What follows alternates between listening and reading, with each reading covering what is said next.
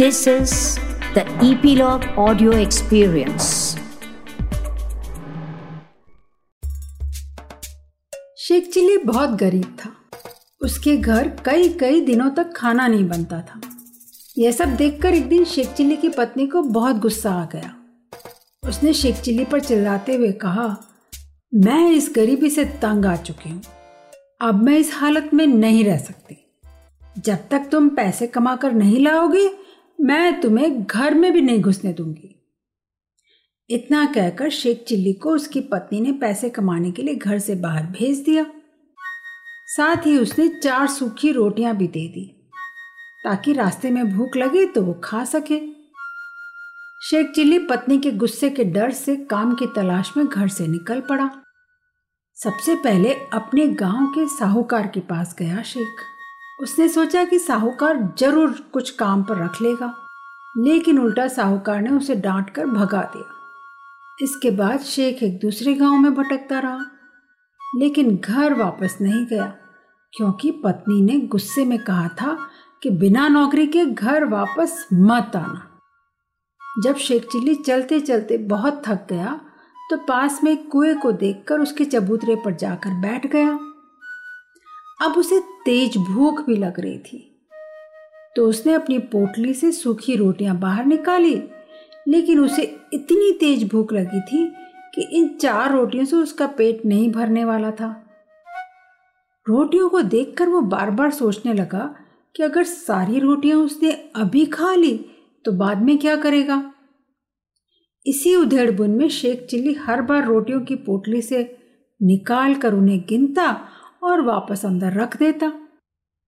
आखिर में जब उसे कुछ नहीं सूझा तो उसने कुएँ के देवता से मदद मांगने की सोची। वो कुएँ के सामने जाकर हाथ जोड़कर खड़ा हो गया और बोला, हे hey प्रभु, अब आप ही मदद करो। मुझे तेज भूख भी लग रही है, लेकिन इन चार से तो मेरा पेट नहीं भरने वाला। और इनको अभी खा लिया तो कल क्या खाऊँगा? मुझे तो अभी कोई नौकरी भी नहीं मिली है। अब तुम ही बताओ कि मैं क्या करूँ? एक खाऊं, दो खाऊं, तीन खाऊं या चारों खा जाऊँ? अब उस कुएँ में कोई देवता तो रहता नहीं था जो उसके सवालों का जवाब देता। उल्टा कुएँ में चार परियाँ रहती थी, जो शेखचिले की बातें सुनकर डर गई। उन्हें लगा कुएँ के बाहर कोई राक्षस आया है जो उन्हें खा जाएगा। एक खाऊं, दो खाऊं, तीन खाऊं या चारों खा जाऊँ। बस इसी डर के मारे चारों परिया राक्षस से दया की भीख मांगने कुएँ से बाहर निकल आई। कुएँ से बाहर आते ही उन्होंने शेख चिल्ली के आगे हाथ जोड़कर कहा, हे राक्षस राज, आप बहुत शक्तिशाली हैं। आप बेवजह हम चारों को खाने के बारे में सोच रहे हैं। अगर आप हम पर दया करें तो हम आपको कुछ ऐसी चीज़ें दे सकते हैं जो आपके बहुत काम आ जाएँगी। परियों को अपने सामने देखकर शेख चिल्ली हैरान रह गया और उसे समझ नहीं आया कि वो परियाँ उसे क्या बोले। शेख चिल्ली को चुप देखकर परियों ने समझा, राक्षस राज ने उनकी बात मान ली है। इसलिए उन्होंने शेख चिल्ली को एक कठपुतला और एक कटोरा देते हुए कहा, हे राक्षस राज यह कठपुतला आपकी हर बात मानेगा। आप जो कहेंगे, ये वो ही करेगा। और यह कटोरा यह आपको जो खाना चाहोगे, वो आपको खाने के लिए देगा।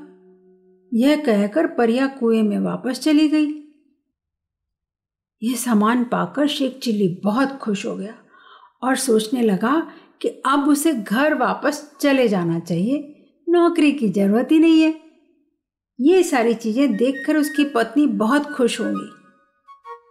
लेकिन घर की ओर चलते चलते बहुत रात हो चुकी थी। इसलिए वो पास के गाँव में पहुँच गया और वहाँ उसने एक आदमी को रात भर रुकने के लिए अपने घर में ठहराने की प्रार्थना की। भोले शेख ने वादा भी कर दिया कि इसके बदले वो उसे और उसके परिवार को अच्छी अच्छी मिठाइयाँ और पकवान खिलाएगा। यह सुनकर वह व्यक्ति शेख चिल्ली को अपने साथ घर के अंदर ले गया।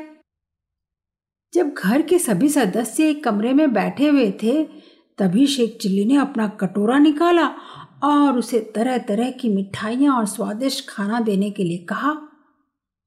इतना कहते ही वहाँ मिठाइयों और तरह तरह के व्यंजनों का ढेर लग गया। सभी ने पेट भर कर खाना खा लिया।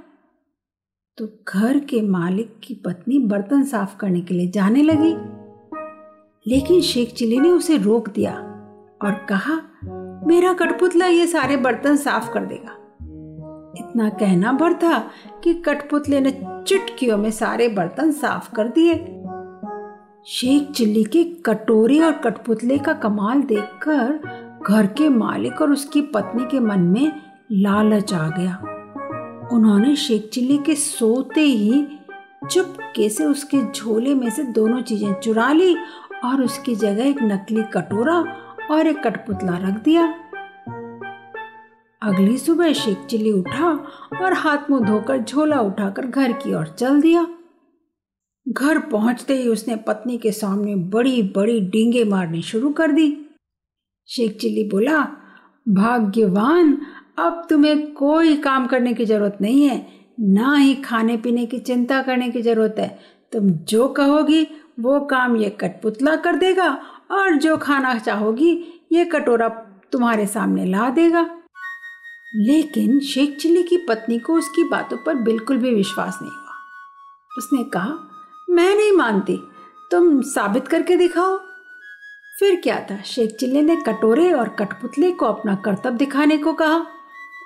लेकिन वो दोनों चीज़ें तो नकली थी। तो भला अपना जादू कैसे दिखाती?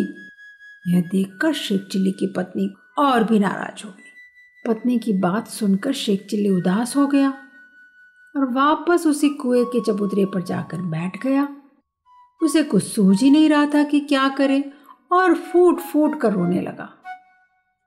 उसके रोने की आवाज़ सुनकर चारों परियाँ कुएँ से बाहर आ गई। और शेख चिल्ली से उसके रोने का कारण पूछा। शेख चिल्ली ने सारी कहानी उन्हें कह सुनाई। उसकी बात सुनकर परियों को हँसी आ गई। उन्होंने कहा, हमने तो तुम्हें खतरनाक राक्षस समझा था, इसलिए तुम्हें खुश करने के लिए वो करामाती चीज़ें दी थी।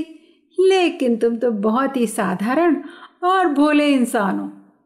पर तुम परेशान मत हो, हम तुम्हारी मदद करेंगे। हम तुम्हें एक रस्सी और एक डंडा दे रहे हैं। इन्हें लेकर एक बार फिर उसी घर में जाना जिन्होंने तुम्हारी चीज़ें चुराई थी। इस रस्सी से उन्हें बाँध देना और डंडे से खूब पीटना।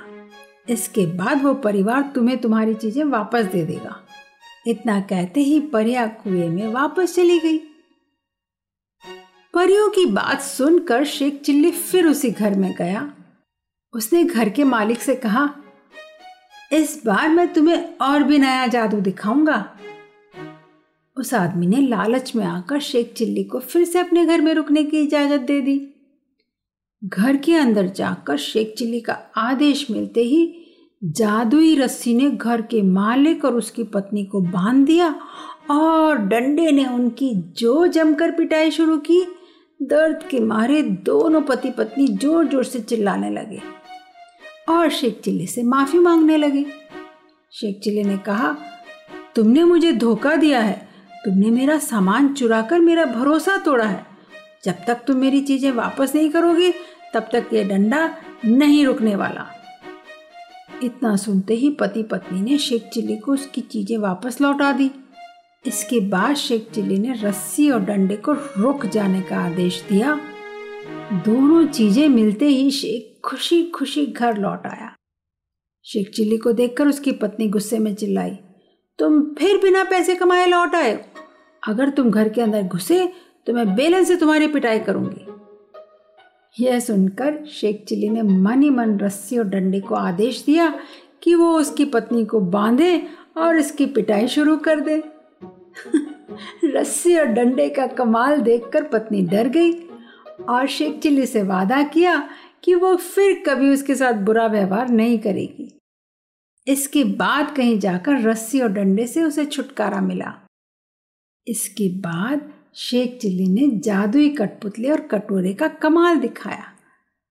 दोनों ने मज़े से स्वादिष्ट खाना खाया और अपने दिन हँसी खुशी काटने लगे। शेख चिल्ली का भोलापन भी ऐसी करामात दिखा गया। तो यह था शेख चिल्ली का एक रोचक, मज़ेदार किस्सा। इसी कड़ी को आगे बढ़ाते हुए जल्द ही लेकर आऊँगी एक और मनोरंजक किस्सा, मस्त मौला शेख चिल्ली का। अपनी फैमिली और फ्रेंड्स के साथ इन गुदगुदाते किस्सों का भरपूर आनंद उठाने के लिए हमारे साथ जुड़े रहें और नई कहानियाँ सुनते रहें। ईपीलॉग मीडिया वेबसाइट द्वारा आपके सभी फेवरेट पॉडकास्ट स्टेशंस पर।